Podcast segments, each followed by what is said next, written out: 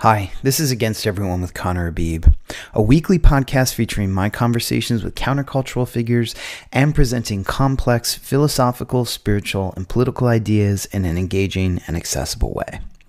I'm so excited to be joined for this episode by the poet D.A. Powell to talk about the occult and alchemical powers of poetry and also talk about. Uh, what poetry does and does not do in the world, and why we are so obsessed with asking those kinds of questions. Uh, D.A. Powell, um, who just I know as Doug, um, has written a lot of critically acclaimed books of poetry, uh, probably best known as his trilogy, which is known as Repast, which is the three books Tea, Lunch, and Cocktails. Um, and one of the great things about D.A. Powell's poetry and his views on poetry is that he refuses a kind of reduction. This is what the poem is about. So, in other words, people have repeatedly referred to that trilogy uh, as a trilogy about AIDS. And he says, no, this is not about AIDS although it is related to AIDS, there's a lot else going on here, and I don't want to reduce my poetry to that angle. And you know, it's I think it's it's sort of an important thing to keep in mind when we think about poetry, because although I don't say it in this episode, I think that if poetry is supposed to do anything, and I don't think that poetry is supposed to do anything in particular, but if it is supposed to do something, it is supposed to stop us from narrowing in and just seeing one aspect, one side of the story or the world.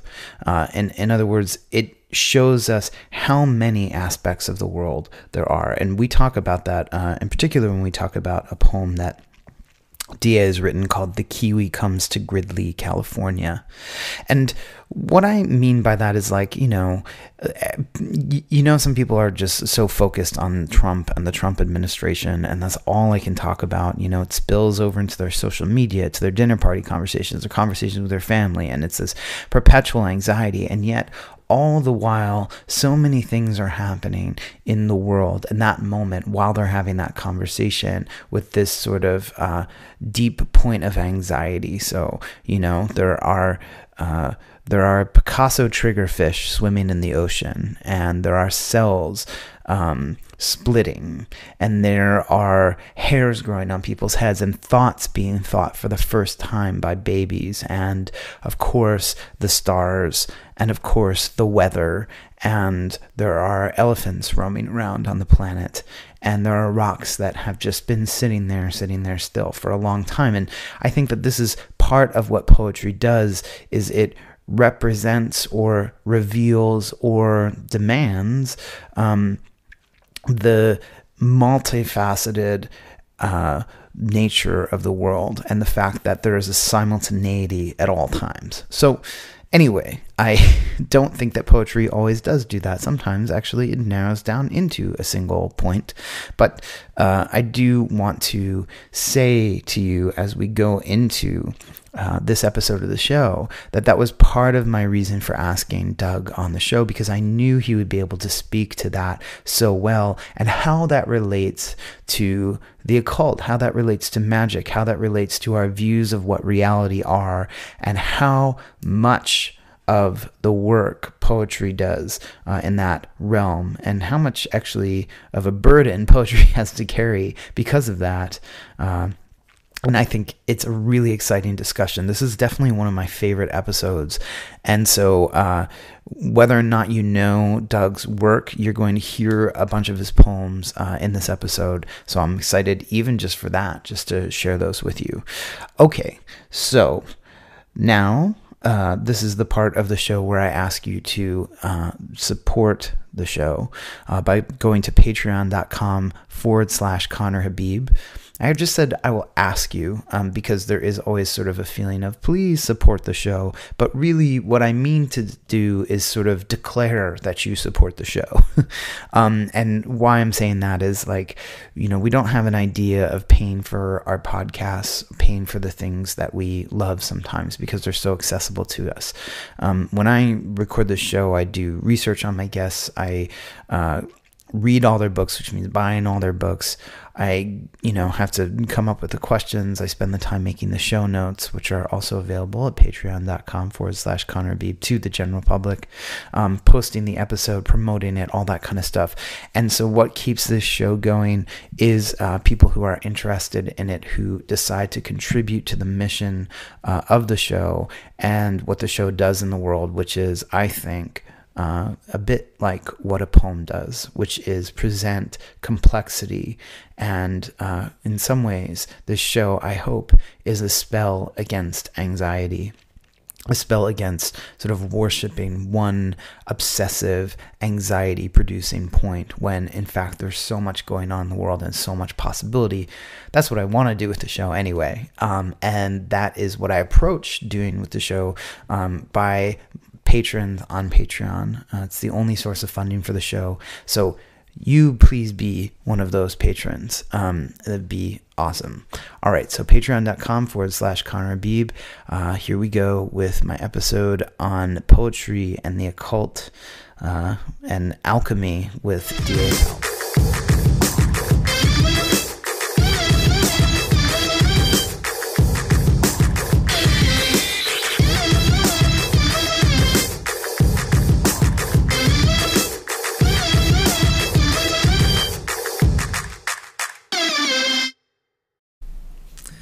This is The Kiwi Comes to Gridley, California.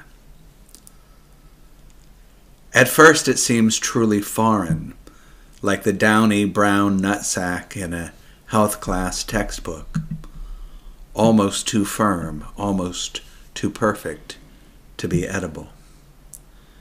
If it gives to the touch, it's ready to pluck.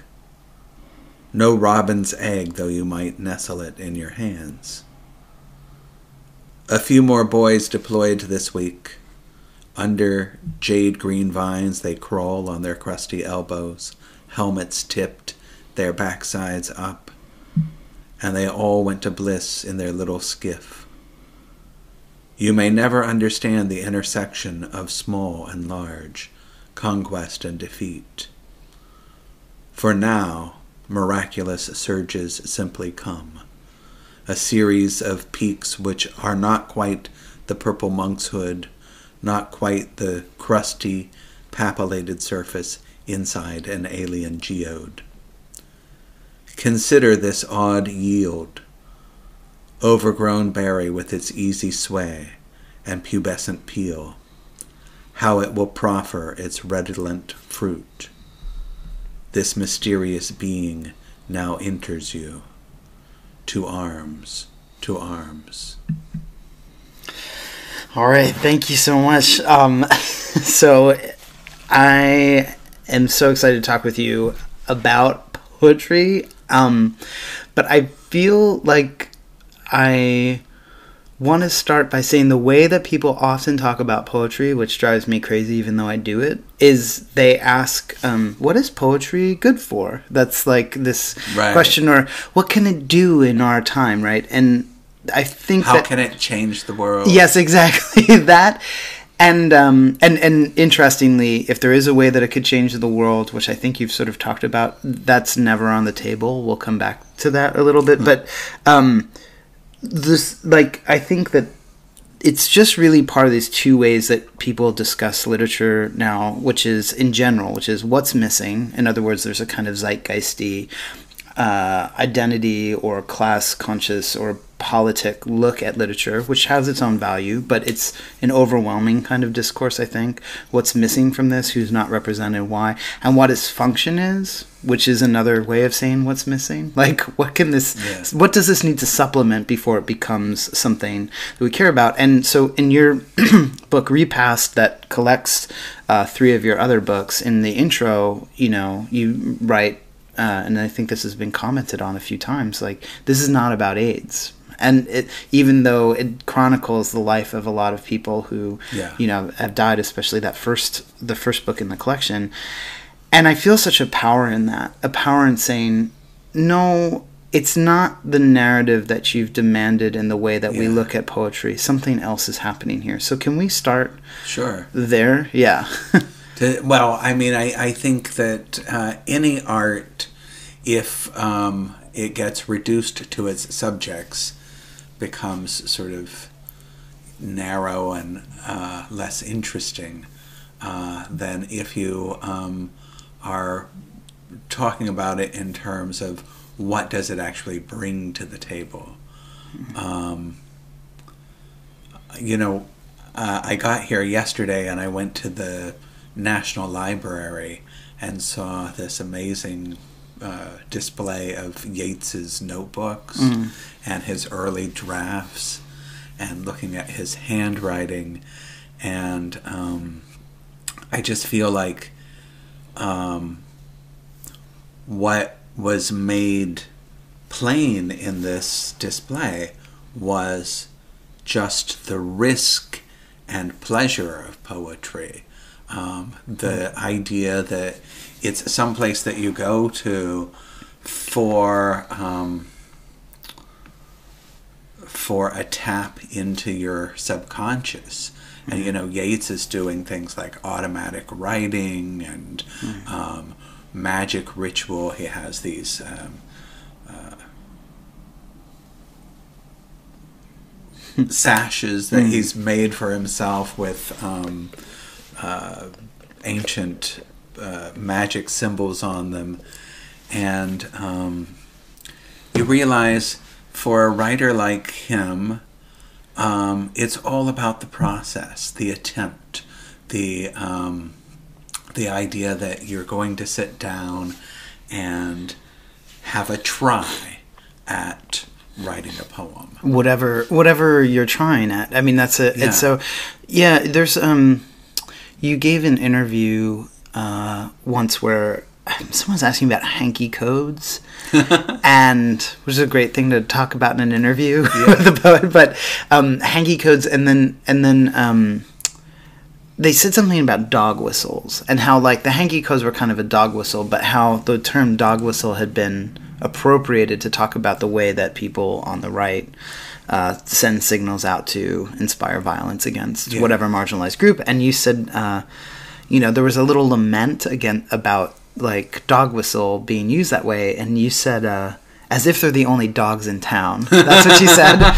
and um, I think like that's why I had you read this poem first because I think people could easily read that poem and be like, "This is a poem about soldiers." Um, but it's a poem. In part. Yes, exactly. It's a poem about kiwis and nutsacks. I, mean, I don't know how the hell you got away with using the word nutsack in a poem. I mean, you really pulled it off, sort of, no pun intended, I suppose. I pulled it off. But yeah, but but but but the but the the fact of and what you're saying as well with subjects is like poems aren't just about their subjects they're not even about their subjects when they're about their subjects Yeah. because the subject can be so many different things and the limit of viewing it, it's completely opposed in my mind at least as a sort of non-poet the to the the principle of poetry which is no that everything's various and multiple Yeah. you know Well, and if I were to sit down and do the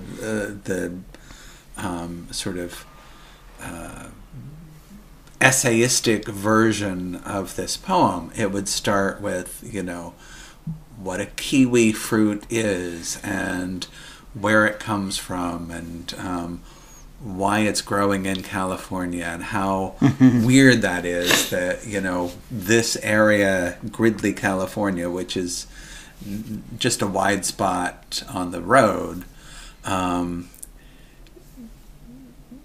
becomes like this sister city of New Zealand because its environment is perfect for growing kiwi fruit and um, like all of the all of the background of the poem is sort of boring and unnecessary. um, I wanted to start right in the middle of things with just like, you know, what would people have thought of this thing when it first came to California? because there was Right. nothing that looked like it. Except like the trouble with tribbles, basically, is Yeah, the only thing. right. right, right. Or or a brown nutsack. Right, exactly. you just have to look down and be like, "Is that that?" yeah, yeah. And and so I was just, you know, trying to imagine like how strange was it mm. in the mid 60s for this foreign thing to show up on um, California soil. Which, you know, almost everything that grows in California is non native. It's all been introduced in some. California had almost no trees, it had almost no um, vegetation in terms of like table crops or anything. You know, it's like um, there was a lot of grassland and a lot of um, nuts. Yeah. But you know, no fruit. None. All all of the stuff comes from from European uh, settling time, starting with the Spanish. The Spanish sort of come in and um, introduce cattle and. Um, And there, there's a life granted there, then, I think. Like, you know, the Kiwi, I mean, it, it's not only.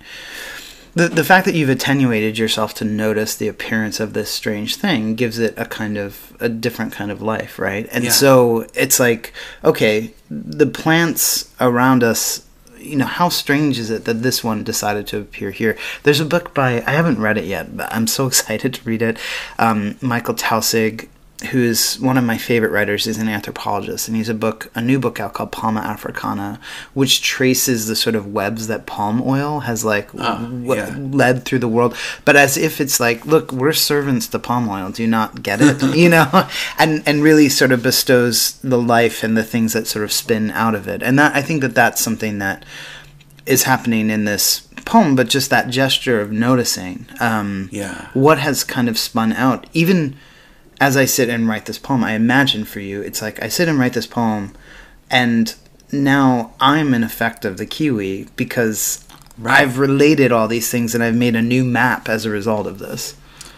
Yeah, and um, uh, you know, uh, contemporary biologists, particularly plant biologists, feel now that um, in some ways humans are just like big insects. We're in service of the plant, like they're really in control. Hmm. The plants are talking to each other. They're like figuring out their map and and look at how plants thrive and they don't have to move you know everything comes to them they've got it figured out They're just really lazy tops. right Right. yeah and here we are you know sort of taking care of all the grafting all the pr- Yeah. we're the ones that are helping them Right. have sex we're you know um, we're doing all of the breeding for them Big bees, yeah. Yeah. I think I mean the idea being, you know, the the sort of uh it's interesting. I'm going to bring up an occult evolution thing which is related to the poem that I wrote that you selected for the thing was all about the occult evolutionary path of animals. Uh-huh. But this is the same thing is like, well, the difference of the plants is we carry our environment around inside of us, but the plants have their externalized, their inner world is externalized. Yeah. You know, and that's why you call it like when you talk about subtle bodies in the occult, where you have the mineral body, the etheric body, the astral body. The astral body is the body of our emotions, but it's named after the stars. So the plants have their astral body outside of them. You know, they still have it, but it's the sun and and all that. Yeah, yeah. I think it's really interesting that. Well, I don't. Let's let's pull away from plants for a second because I want to make sure we get to all the poems that I want. Yeah, Have you read? So there's another one called "Why We Have No Future" that I would love if you would share that. And one of the reasons why is after talking about like well the political function of the poem, this one is more in some ways obviously political, but only by virtue of it having been published in the Nation, which I think is really funny. which was almost an accident so the framing the frame of the poem of the nation is how you end up sort of noticing some of the things that I think as a reader you might not have noticed before. But um Yeah, because I really didn't intend for it to be like some sort of national proclamation or political in that way, uh, as if I intended anything. I mean, the whole poem was written in about the space of 20 minutes. I was on my way someplace and I had 20 minutes to kill, and I was like, I haven't written in a long time. I'm just gonna let my brain sort of go on autopilot. yeah, great. um well yeah, would you like to Sure. Yeah, thank you. Why we have no future, which is a terrible thing to say. To Unless you're like a Zen Buddhist, in which case it's it's actually you've achieved something in that case. well, let's hope I've achieved. Why we have no future. I want to be free to get up in the morning, pee, and not come back to bed. We have no future together, he said, drawing a line in the sand of my chest, my nipples, rival castles divided by degree. What did he see in the leaves of his tea, prognosticator, diviner? Sooth is not so soothing when it's removing what was built even temporary on a beach, facing erasure, wave after wave. How much farther is the future? Is it a grave? Is it a disease? Is it looming? Is it booming? Is it bust? We will see each other there in the future, not see as in see, but see. Will we be visible to one another or blank? blank as a blank we fill in later with the wrong amount on a receipt we're turning in to be reimbursed? Hmm. What were we worth? What did we cost? In the future, will it matter what is lost? It will not be a human trait to remember. We will have made ourselves redundant, inefficient, and less desirable than what can be invented, ordered on a screen. In the future, we'll check in, yet never see each other, lost in the lobby of a grand hotel where nobody works. In the hotel of the future, nobody wakes you. In the future, in the hotel of the future, nobody makes the food. It tastes of nobody. It doesn't matter, I says. Futures are overrated. Castles, too and you, man, and you. I love I love that poem, and also I want to like scold myself for when you read it. I did that thing that people do when they go to poetry readings, where they go, hmm, like they let that sigh. I think, I but that's good. I mean, I like when I get a sound out of something. but that sound, Agha Shahid Ali said once, like when you would read he was the uh, great poet. I'll put his stuff in the show notes for people that are listening. But he said, you know, when we would read ghazals, which are poems that have the same. Uh, what is it? It's like the same. There's there's pairing. a same sound and also a same phrase that recurs. Right, and people would shout out the phrase, and he said people would shout out the phrase at the end of the ghazal, and you know, in um, when I would read my poems, and now when I read them in America, it's just like you just get that little sigh. so I caught myself doing that. I mean, I certainly wasn't going to shout "and you, man," and you at the end, although that would have been great. Yeah, yeah. I would have welcomed that. I love interaction. well, I, am thinking about like this poem as being. Eh, I, I I didn't know that it was kind of like an accident. How it eh, there's a collaborative aspect to the poem then that frames it as okay well i can hear this about a relationship or i can see this as political. Yeah. but the interesting thing to me is that people would always think that the real quote unquote meaning was the political meaning not the relational meaning. Like I, am not saying yeah. everybody but i think people go there with it for some reason as if that's the deeper underlying thing. I don't think the poem even decides to be political until the last couple of lines. Uh and that was just me thinking, oh, I've wandered so far from where I started. I hmm. better loop back. Mm-hmm. well, so then why is it, uh, why is it then that the political overtakes? I mean, that's part of its. It's almost that's part of its structure and job, which well, makes I, it so insidious in a way. I think it's also how we read in terms of um, how we read in terms of communities and groups and and amongst people hmm. in um, in various places in the world. We're looking at the poem and we're thinking, well, what can we share mm-hmm. about it? What can we find common ground about?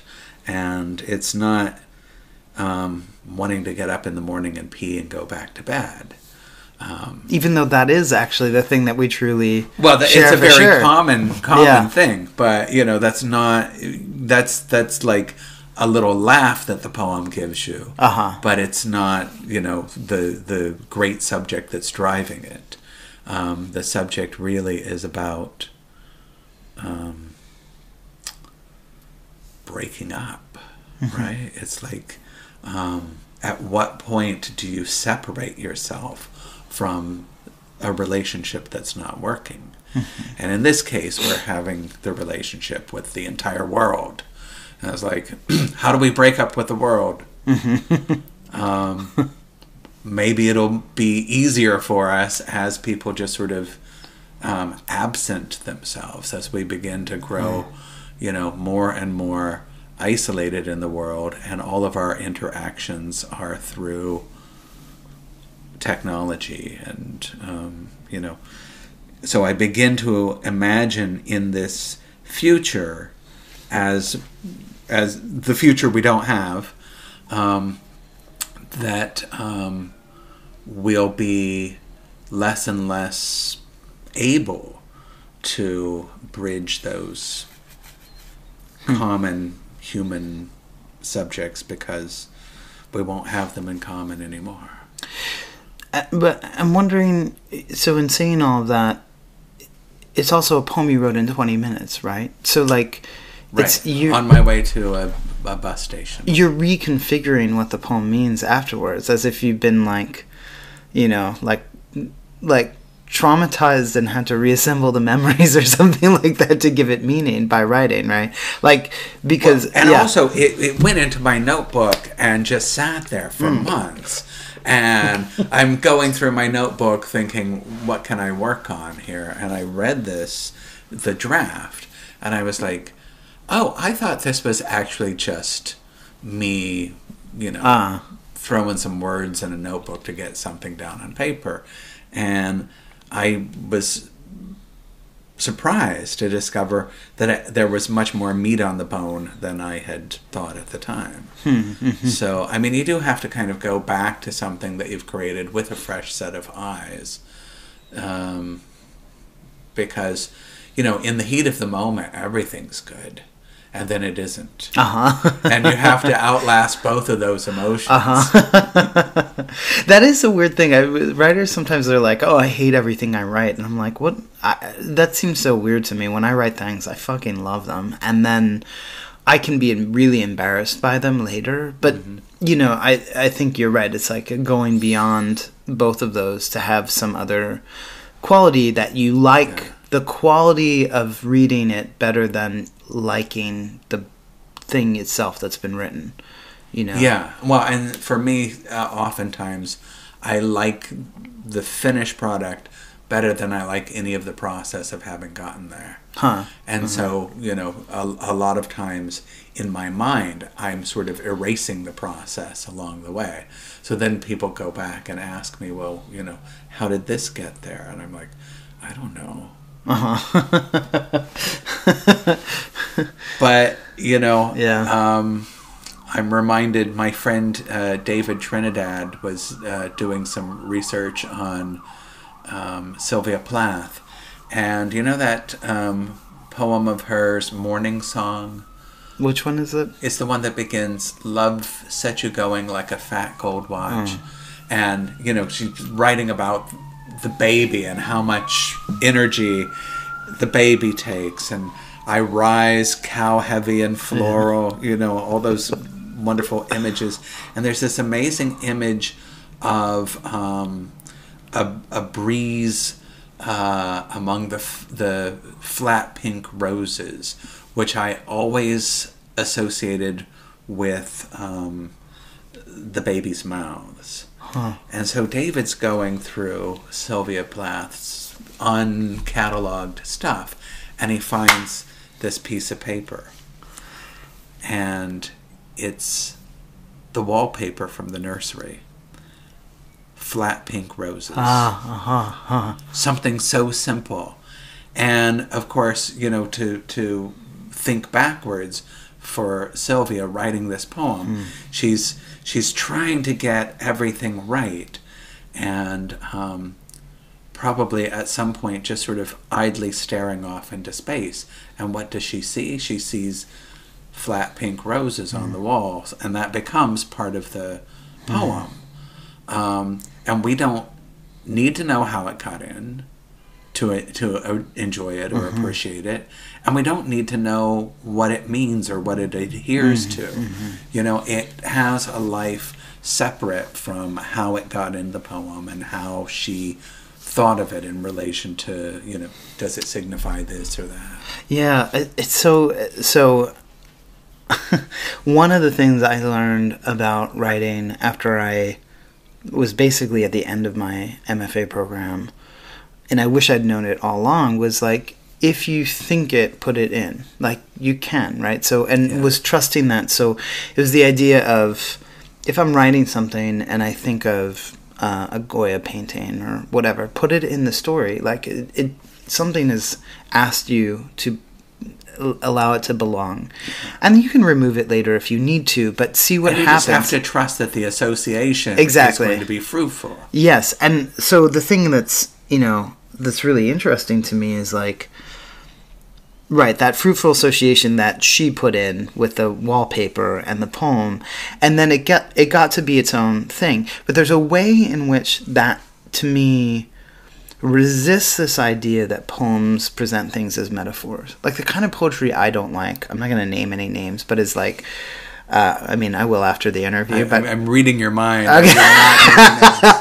Is the poetry that just is a, a renaming, you know, game. Now, sometimes I can like that, but it's very rare. But it's just like this is this, this is this, this is this, and it, this idea that things are just metaphors for each other. In some ways, I think that like there's a resistance to metaphor through poetry. Like maybe poetry especially that I like, it empties metaphor. It has its own kind of beingness that doesn't rely on this stands in for this, um, but rather um, there's a dynamic movement between these two things. These are probably things that poets talk about all the time that I just don't know because I'm not in that conversation. But I I want to resist that like the kind of poetry that insists on metaphor and that instead something new is born. It's not just I mean something new is born from metaphors too, but it's not just uh, stand-ins and placeholders. Right. Well, and and metaphor uh,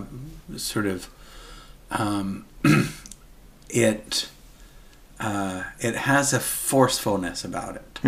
Like I am asking you to um, I'm asking you to buy into the notion that this equals that. And so you either have to believe it or not believe it. Um, but I think for most poetry, um, it's it's not about whether the the reader has a buy-in. It's not about whether the reader is going to come to the poem fully uh, fully prepared to understand it. I think of all these poems that I read when I was first reading poetry that puzzled me, but they didn't keep me from reading. Mm, mm-hmm. You know, the puzzle the puzzlement was useful, mm-hmm. and I didn't have any expectation that um, there was going to be a literal reality behind the poem. I figured out early on hmm. that there are poems that are trying to tell stories, but they're almost never as interesting as the poems that are just sort of going places. Um, I remember reading a poem by um, Margaret Danner um, called Three Lives. It was about um, the three civil rights workers that were murdered in Mississippi. But it's not an elegy. Um, or rather, it maybe it is an elegy, but she's got all of these um, all of these images of um, mimosa leaves and um, uh, the physicality of nature, and it's just the poem's not burying anybody; it's bringing them back to life, but in these like really vital, peculiar, interesting ways. And even though I didn't know what that was doing in terms of the story of these three men who had been killed, um, I found it preferable to just reading the facts of their lives. It was like somebody had done something to transform them into a living thing again. Yeah, what's the um what's the Auden poem It's something like uh about suffering the old masters were never wrong or something. Do you know what I'm talking about? Yeah. It's the painting of Icarus, but then he Right. he did uh, Musée des Mu- Beaux- Musée des Beaux-Arts. Yeah, exactly. Where he's detailing everything that's happening in the painting, but it, especially the background. So in the in the face of great events, there's always you know I think it's like it's like a dog scratching itself. I I should read the poem again because it's great. I'll put it in the show notes for people, but it's like the idea is that in the back in the foreground there's a grand event happening, but in the background life goes on as usual. And it's not to say that the suffering is diminished or the grand event is diminished, but nor is it to say that it's greater than the other things. Or, or that they're equal in any way. Exactly. It's not, it's saying, you know, in one way, I could sort of stand and turn and look at the scene and see more than what I saw, or see a whole fabric that that de- that that demands more interwoven into it than Yeah. otherwise. And I I love that, and I love you have you said something um Well, and I think that Yeah. the great thing about that Margaret Danner poem for me Uh-huh. was that it could be a poem that included loss, but it wasn't about grief. yes yeah exactly And and Uh. I realized, oh, there's more that you can do besides just say the obvious things. Right, and we ne- we don't like. I remember, you know, when my mom died, the first thing she was in. This is it's horrible for me to say this, but it's also funny. She died over a long period of time, and when she died finally in her house, her lips went white very quickly. And my sister, she kind of lost it. She was like, uh, you know, lost it. Of course, we all lost it. But she, but she was like, "Can someone put lipstick on her, please?"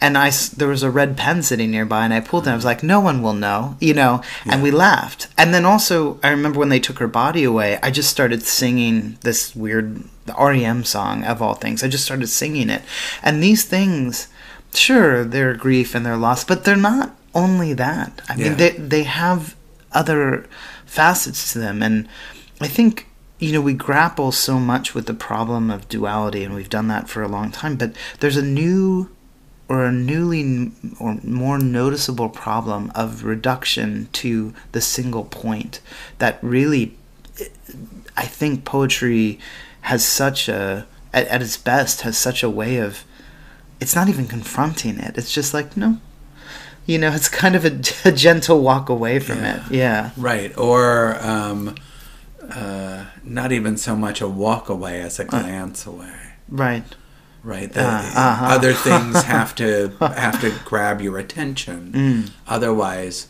we just get um, pummeled by reality. uh-huh and and and to bring it back to the the wallpaper um because i love this I, it's funny i was at a cafe before i came here to talk with you and i was thinking about that principle of just put everything in and there was a guy sitting a little ways away reading a susan sontag reader okay i love susan sontag and i thought about her and so I, I thought to myself, well, include Susan Sontag in the conversation. So treat the conversation like a poem or a story or whatever. And I remember this time when I saw her speak at Mount Holyoke.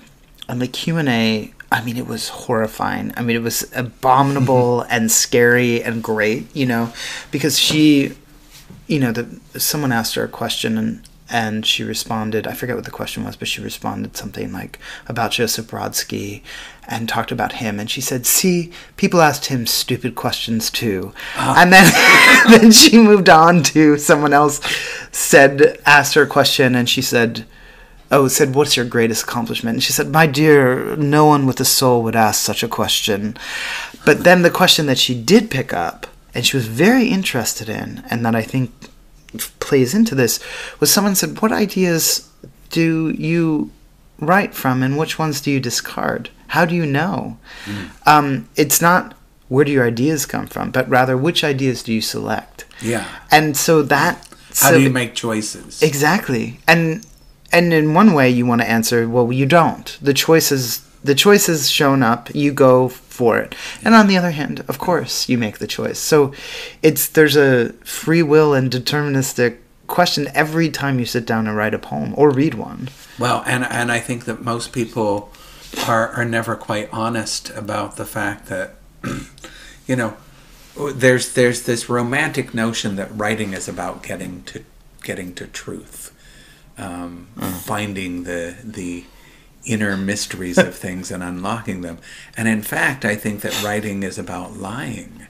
Um, it's it's a massive cover cover up because from the moment you start writing, you start choosing what to leave out. Uh-huh. Uh-huh. And I think that that's the real choice that writers make. Not what do I put in, because of course we want to put in everything, right but the choice of okay, what am I not going to get around to in this poem? And I'll bring up Joyce because we're in Dublin right now, and he's my favorite. I mean, Ulysses, I think, is a great expression of how that's also a truth. So I understand what you're saying about the line, but also that's what our everyday consciousness is like all the time. You and I can be talking, and I'll be hmm. thinking about something else. I've decided to leave out the words you've said to think about what I need to buy for groceries Right. the next day or something. And when Yeah. I say, "Hey Conner, how you doing?" There's all sorts of things that you don't tell me. Totally. right. And when I see you and talk to you, I'm not imagining like your intestines, even though they're right, you know, they're right now like a few feet away. You know, I mean, there's a lot Well, that we could imagine. Right, I could, and now I am.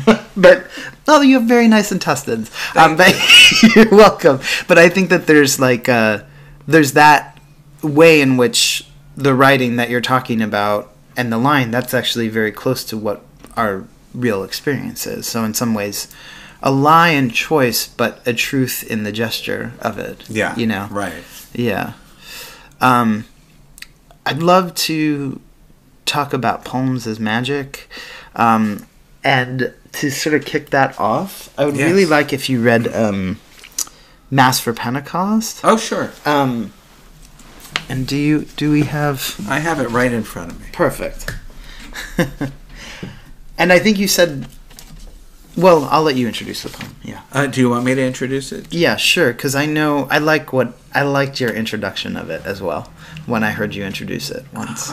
Well, uh, what did I what did I say that? well, just I mean, you just brought up Saint Francis and talked a little about. So Yeah. yeah, Um, I I was I was uh, living in North Carolina at the time. I was um, teaching at Davidson College, and um, pretty pretty bored really, um, because Davidson, North Carolina, is one of those towns that there's the college and the Ben and Jerry's and not much else. and so I I just started going to all of these college events, whatever was happening. I'd go see the girls' basketball team, the boys' basketball, swimming, wrestling, free movies, whatever was going on on campus that sounded remotely interesting, I would go to. And there was a, a springtime concert by uh, an organist who was a professor emeritus there. His name was Thomas Warburton. And I had actually heard of him because um, my best friend in San Francisco, his uncle, is a church organist. And so Thomas Warburton is like this famous organist who just happened to be in the same tiny town in North Carolina where I was. And I thought, I'll go hear him. And he was playing uh, mostly music uh, for springtime, um, some of it liturgical, some of it just um, uh, free range. and um, he played a piece of music called um, Song for Little Birds and Waters is the, the the title in French is you know Les Petits Oiseaux and whatever Uh, it's uh, the word for springs is in French. Um, anyway, the the piece of music is written so that the left hand makes all the gurgling sounds of the waters on the organ, and the right hand makes all the twittering sounds of birds. Wow. And I was just so intrigued by that, and I thought, I, I wonder if you can do that in poetry. And um, I sat on the porch uh, for the next few days and tried to figure out all sorts of ways in which I could make that happen, and it just wasn't working. Um, and so this was the poem that was written in frustration at the fact that I'm not uh, an organist and can't command all of the sounds at my fingertips. Um, and I had done some research on that piece of music and discovered that it was inspired by the um, orations of Saint Francis, who um, he is frustrated with the birds. Um, you know, we always see these statues of Saint Francis with birds hanging on his shoulder and his palms. Um, but apparently, he and the birds had a little bit of an argument. and he said to the birds, um, You neither reap nor sow. Um, you do nothing to earn all of the bounty that God has given you, and yet He's given you dominion over the greatest part of creation, the sky. And you ought to praise His name.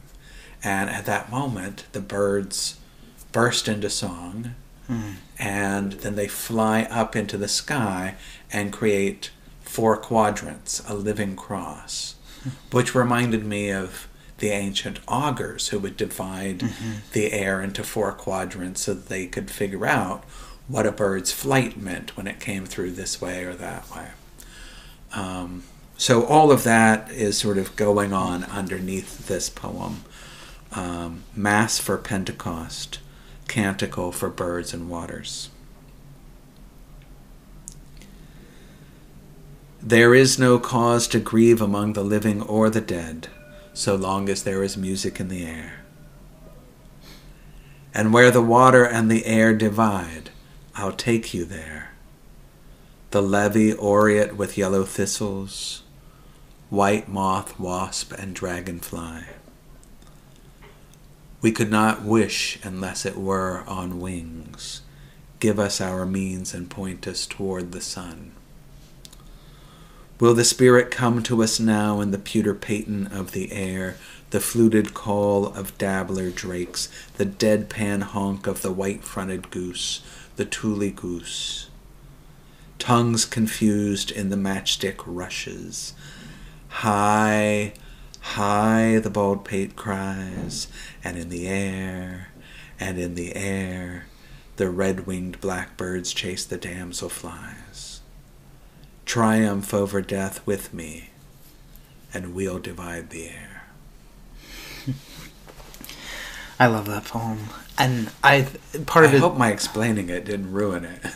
Uh, yeah, no, I don't like it anymore. No, yeah, no, I love that poem, and I, I mean, part of it is my proclivities for wanting to hear uh, Christianity in poems. Um, well, Christianity in anything because I'm very into it, but um, wanting to hear uh, that new new evocations of those themes. There's um. You told a story once about Borges. Um, was that Borges talking to George Bernard Shaw? Is that possible? That's not possible. But you said, oh, wait. yeah, but it was Borges related to George Bernard Shaw. Yeah, Borges told the story of George Bernard of Shaw. George Bernard Shaw. Yeah. So saying um like what did what did he say? He said all books all books are written by the Holy Ghost. George Bernard Shaw said that. Yes, um, uh, someone asked him at a Q&A Ah. um, when so- Susan Sontag wasn't there to say what a terrible question.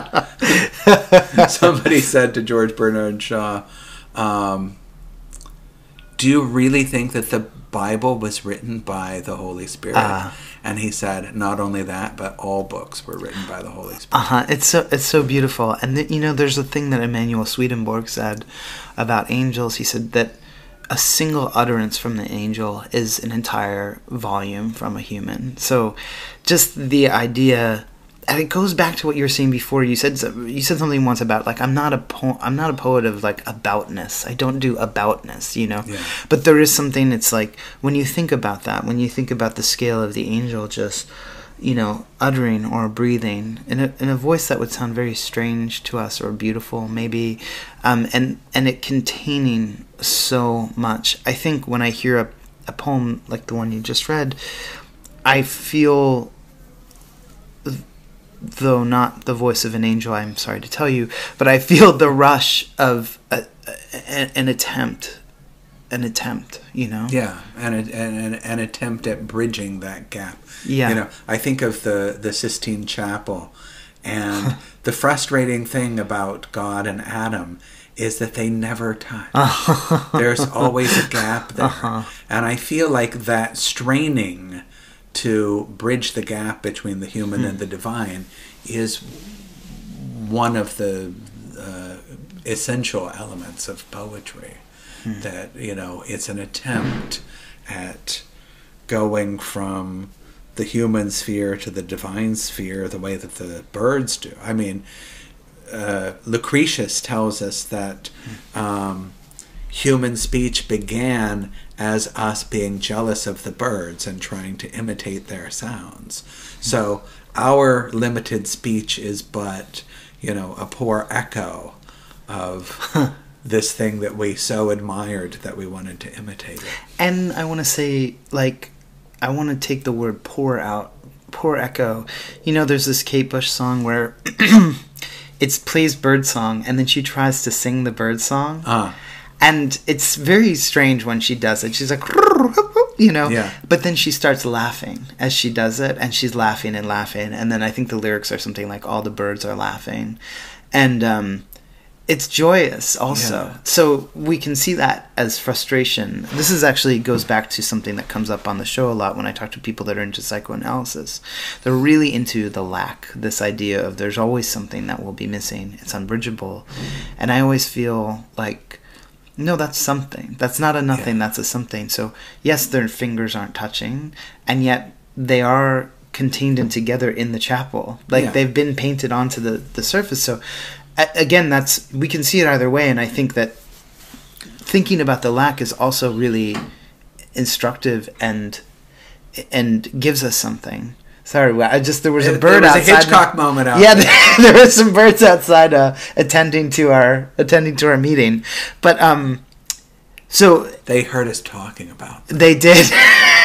well, they heard us talking about that one time that St. Francis scolded them and sort of got involved. It's something I love about Dublin. You wake up to the sound of seagulls um, every morning, and they're not mall parking lot seagulls. You know, Yeah. they're the seagulls that have blown in from the coast and will blow back later in the day. You know. The vagabond. Yeah, it's great. It's great.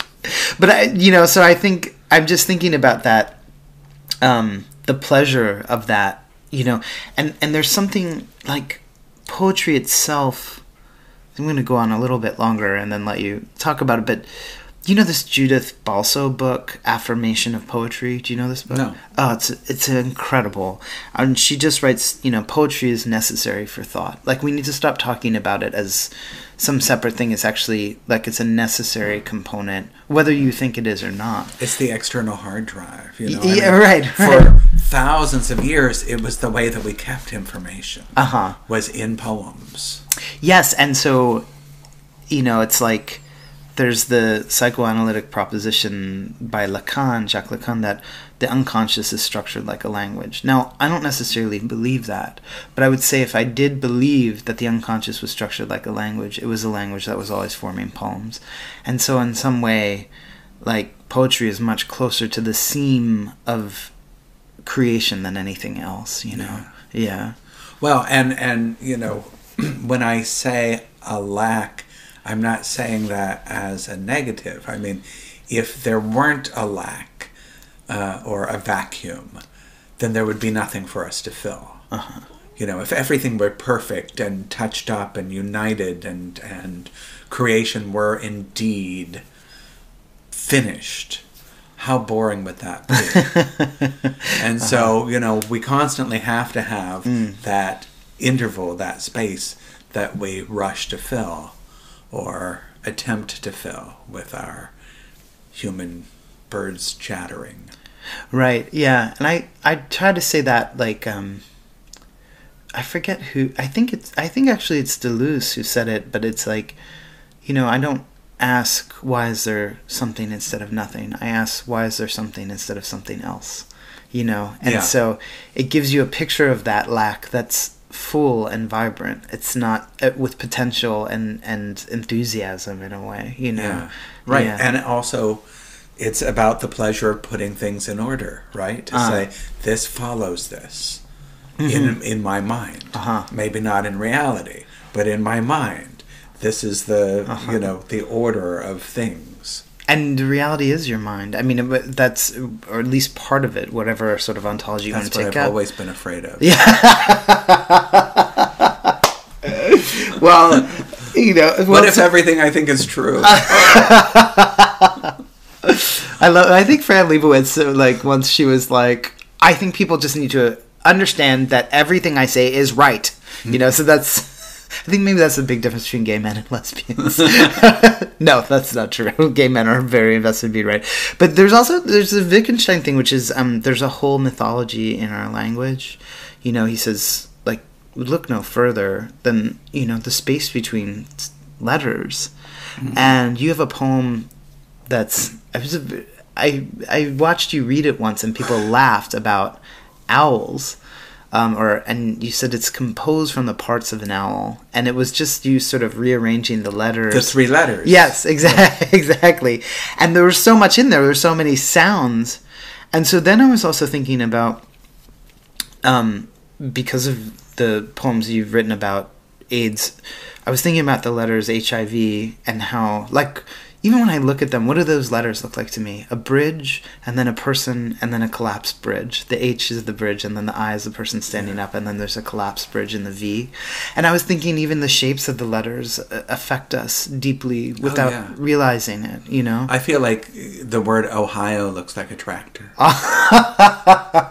and very deceptive because it looks when you say to people i love doing this what's the only state that's spelled the same forwards and backwards they say ohio but in fact there is none Yeah. because it's not spelled the same forwards and backwards. So it's a deceptive tractor. Yeah. An almost palindrome. almost. It, yes exactly an almost palindrome.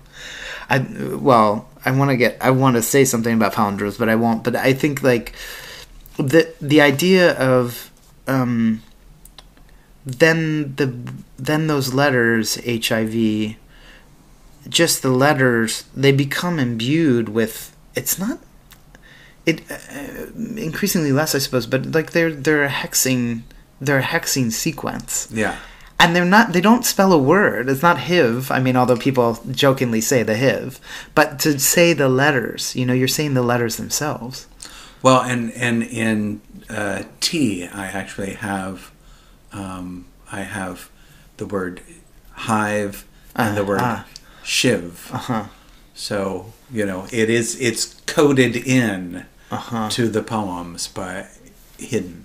uh-huh and the word Like ivy and the word Yeah. ivy is in hiv too yeah Yes, and I, I, I poison also have- hiv yeah I have ivy, which you know um, was not a word that I thought much about until um, I was listening to that "Mamas and Papas" song "For the Love of Ivy." and you someone- heard for the love of hiv no, someone said, you know, that song was written during John Phillips's heroin addiction. ah ah and I was like, oh, for the love of Ivy. Ivy. Yeah. And that, that's so interesting too, just to say like that the homophones, like Ivy, it's slightly off. Ivy, IV, you know, like the emphasis is just a little. It's not even really a different like accent, but it's a little different. Um, It's like a rhyme. it's like a rhyme. And that's something, you know, I thought about when I was reading your poetry too, and you can hear it in Why We Have No Future, you know the rhymes come in, and I was wondering what rhymes are outside of poetry, wherever. Like what what does a rhyme do? If if you and I, I mean, you can't help but laugh if if someone's just talking about something you know, whatever it may be, and they rhyme and you hear it and it's something that you see, it's funny. Yeah. You know, Yeah. like you can't, it, people laugh when they hear a rhyme. They do, yeah, and and that's uh, especially true in short words that are made of rhymes, Mm. like claptrap. See, right? it's Yeah. funny. Yeah. it's like you have to maybe stop and think what claptrap means, but just to hear it, Ah. you're like, you know, or when somebody says hoity-toity, uh huh. Right. exactly. It's, it's a funny. like by rhyming the thing with itself, you have made a, a pleasure moment, uh huh. A claptrap. a claptrap. I think I think that that's why um like someone who uses rhymes to describe something of some intensity or uh, or frustration or whatever like Kay Ryan the poet it it's, it feels so mean. Like I I love it but it has a real mean spirit to it in its own way because you've taken the thing that is like imbued with delight and you've decided to twist it into a jab at somebody you know? Yeah. yeah. Well, you know, my my first introduction to rhyme was probably like everybody else my age, Batman and Robin. huh Um, you know, the TV series yeah that ran in the '60s. Um, not a lot of people noticed this probably, but I noticed it as a child. Um, remember how Batman and Robin was formatted? That um, one night Yes. they would there's a cliffhanger Yes. every time There's always a cliffhanger, right? And stay tuned, same bat, Bat time, same same, bat bat, channel. channel. Um, and then the cliffhanger would resolve in the next episode. And there would be a little leaving at the next one to sort of introduce the next villain. Well, each of those episodes that are um, introducing the villain and then closing off the the villain's villainy um, are actually like a little villanelle. um, all of the titles of the That's great. episodes rhyme with each other. they do Yes. You, you can you can look it up on on the internet. I love if you, that. If you find uh, on Wikipedia the list of the episodes of the Batman series, Ah. read it, and all of a sudden you're reading a series of rhymed couplets. uh-huh And um, You've got to just list all those. I mean, you're the perfect person to do it too, because you have that book myself with who? Who did you with David Trinidad. with David? Oh, with David Yeah. Trinidad, yeah. Um, it's all just selections from other people's memoirs, Yeah. which is incredible. But you're the perfect person, like this this sort of listophilia thing, like where you just can, you really could create something out of those. Well, I, th- I I've just, like- I don't, I don't mean to assign you the duty. You're you're asking us to do that as homework, but It's a found poem that nobody found.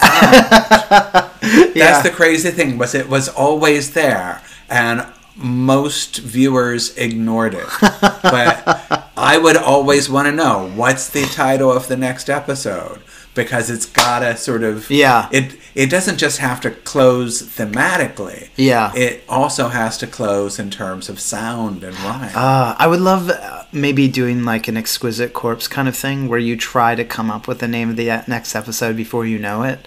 So like you watch one episode and then you write what the name will be for the next one. Hmm. Yeah. And then uh, I yeah. might know the series too well to be able to Yeah, you won't that. be able to do that, but you can tell me what they are. And by the way, I think that like we're in a hotel room and it sounds like someone's using the water next door. So please appreciate our third guest. Uh, or third person on the show who is showering somewhere in the building if you can hear it and if you can't then that's not happening um, i want to can could you read uh, another poem Yeah. strange flower in my hands uh, porphyry shell clipped wool I will absolutely. Do do you need some background on this one? I don't think so because we'll talk quite a bit from Okay. it. Yeah. Um, and it does have a, a, a subtitle a song of John the Divine with the Holy Preface, as in the vision of Saint Brigitte. So I can certainly expound on that. Strange flower in my hands, porphyry shell, clipped wool, all the dark caves that beckon and terrible mud chambers of the wasp.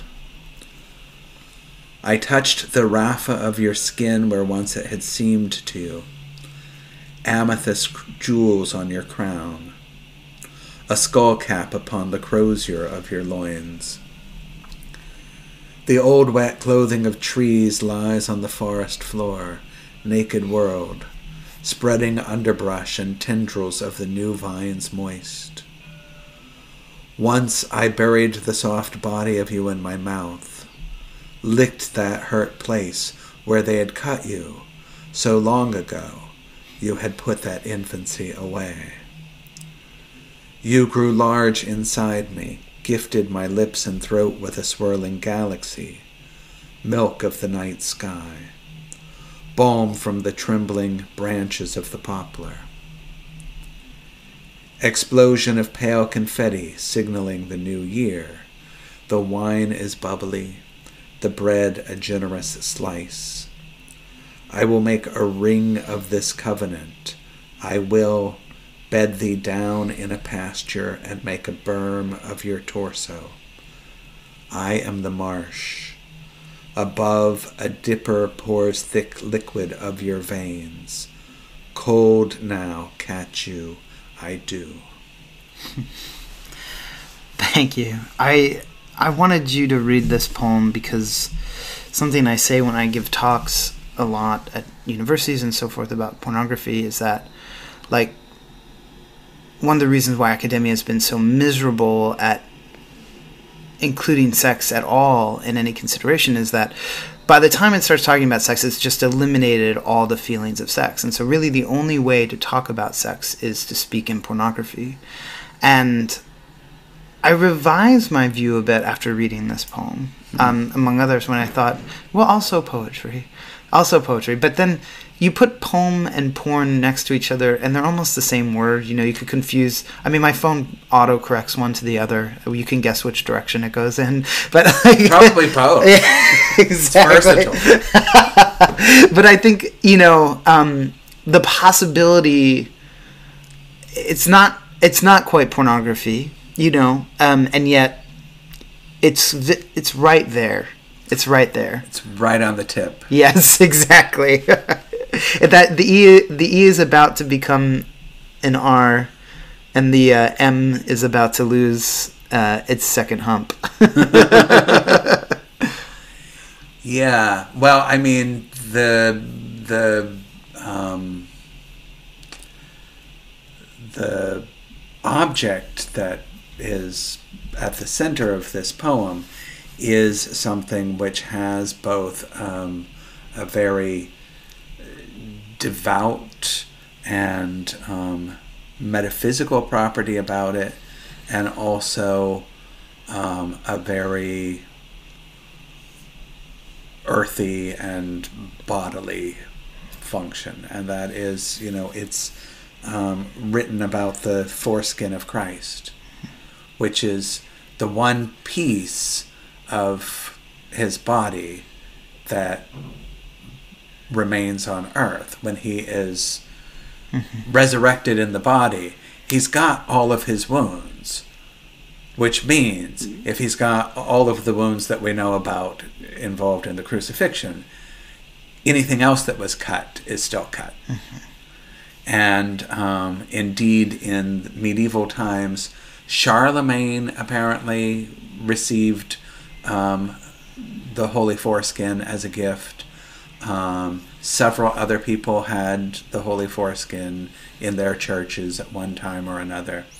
And um, Saint Brigitte um, v- had a vision where um, John the Divine was ring- wearing it on his ring finger. Hmm. John, you know, in the Gospel according to John, um, always describes himself as the apostle whom Christ loved. Mm-hmm.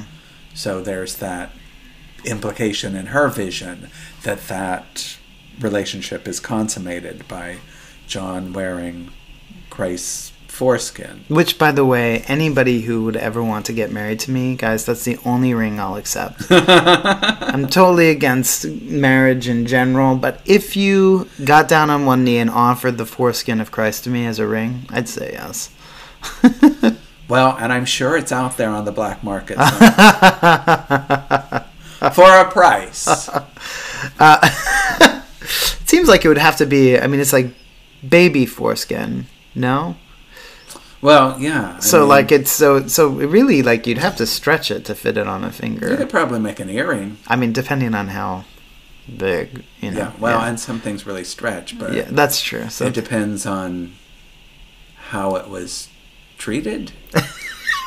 exactly. According to one legend, it was um, kept in a box of spikenard ointment, and that's the ointment that Mary Huh. Magdalene buys and anoints Christ before the trip to Jerusalem. So she's actually Yeah. anointing him with hmm. his own foreskin.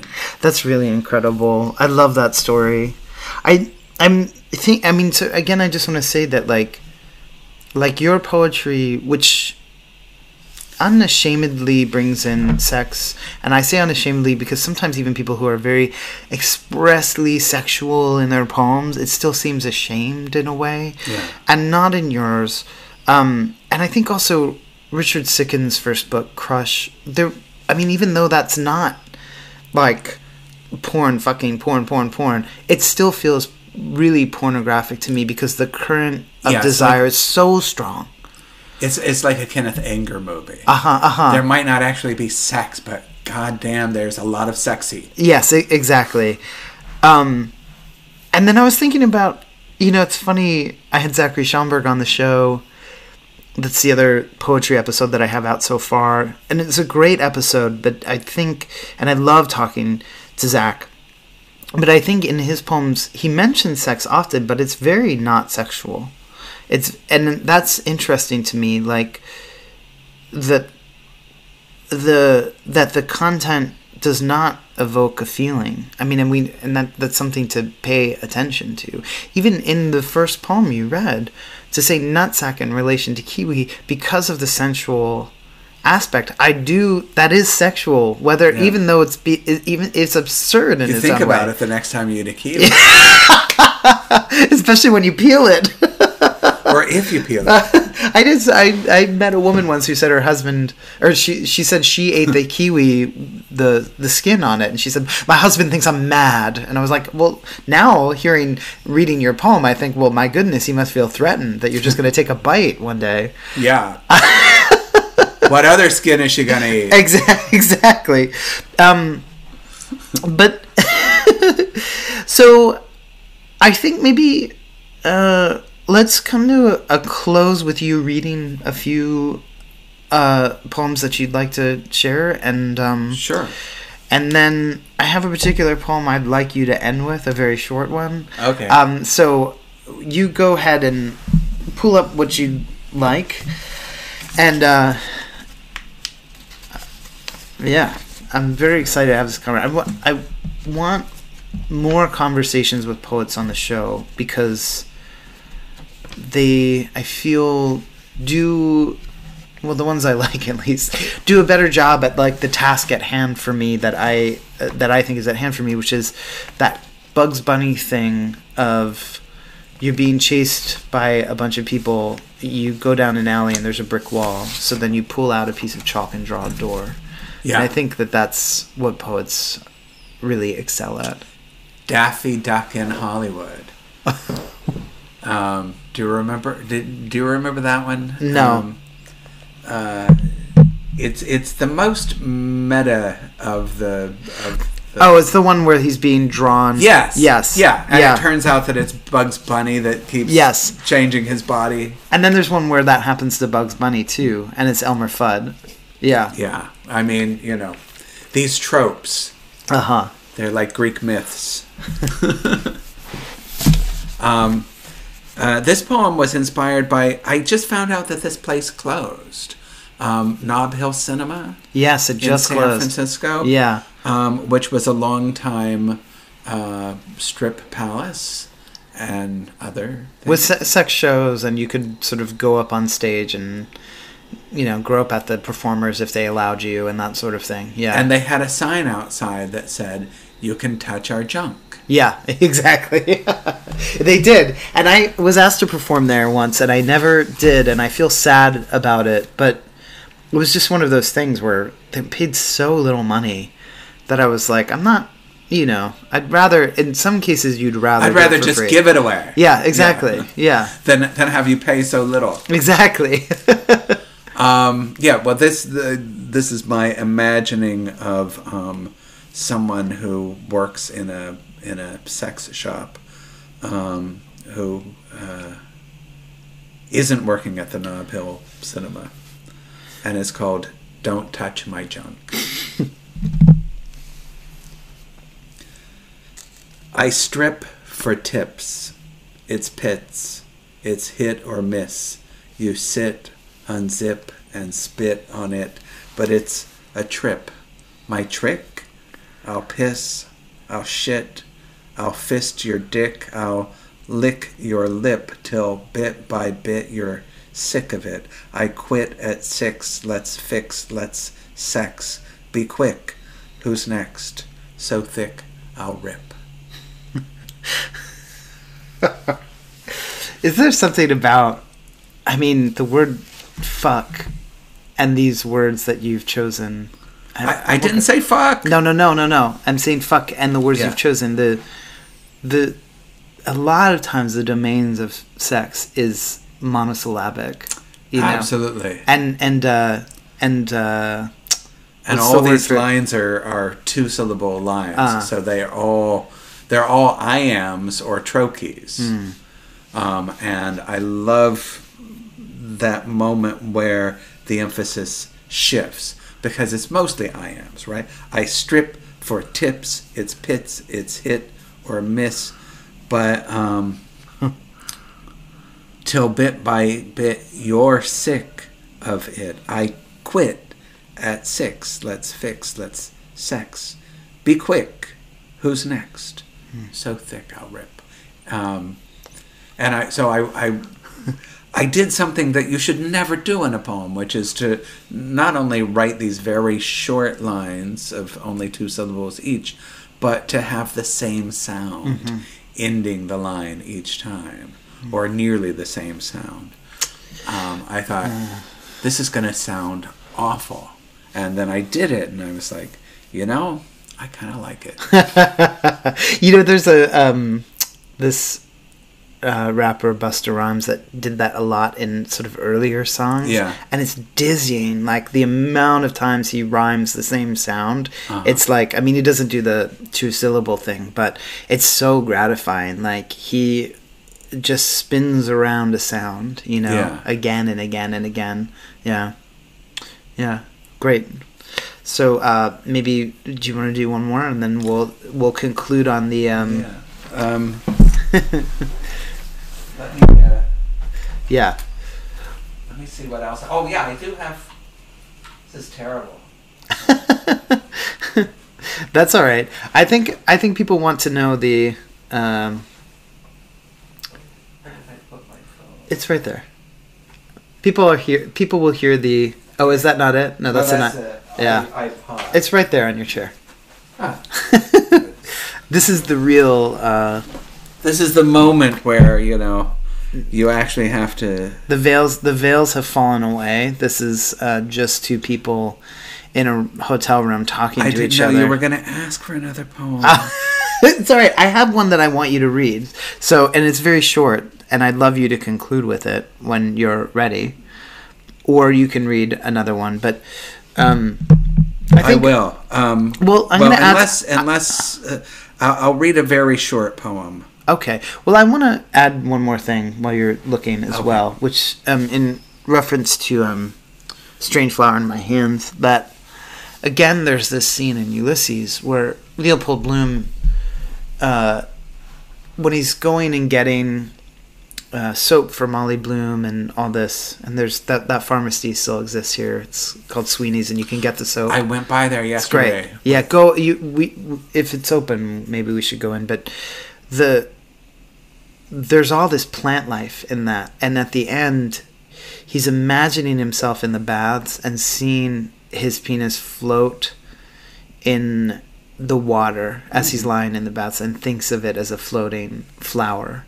And so it really connects me with your poem. And so I just love being in Dublin and rub a dub Dublin that song or that the uh, the song Ulysses in your poem. But yeah, um, I I would love for you to um, conclude with a very short poem uh, of yours called "Slut," and um, I think one of the things I have several called Slut. Well, this is the slut I'm talking Okay. about, and I think I think one of the reasons why is um, I think it sums up a lot of the things that we talked about today. The um, the glance away, the not aboutness, the sort of refraction of meaning that can appear in different ways, the pornographic nature of things. I mean, I, there's so much, and it's just a few lines. And the pornographic and the nature. Yes. Yeah. So, um, but before you read, because I want to end with it, I just first please say whatever you want about the poem, but I also just want to thank you for being well, on the show and having this I- conversation. I'm so glad that we got to do this. yeah, me too. um, who knew that I was going to come to Dublin and, and get to sit with you and talk about poetry, Talk about ripping anuses. It was perfect. Etc. Actually, we did know that we would talk about that. I'm sure, but the rest, Uh, yeah, I'm sure. The rest was up we- for right. the rest was up to chance. I'm like, I hope he's going to ask me about Christ's foreskin.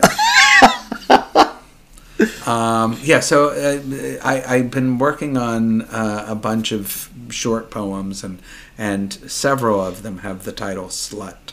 It's one of those words that I just think is so um, so wonderful, and apparently, um, in the original version of Cinderella, Cinderella was called Cinder Slut. Amazing. Um, but this isn't about her. Slut. Spread millet in this neighborhood. All you get is blue jays. Blue jay may be cooked three ways thank you so much uh, for being on the show. And everybody, thank you so much for listening. Yes, thank you. Bye.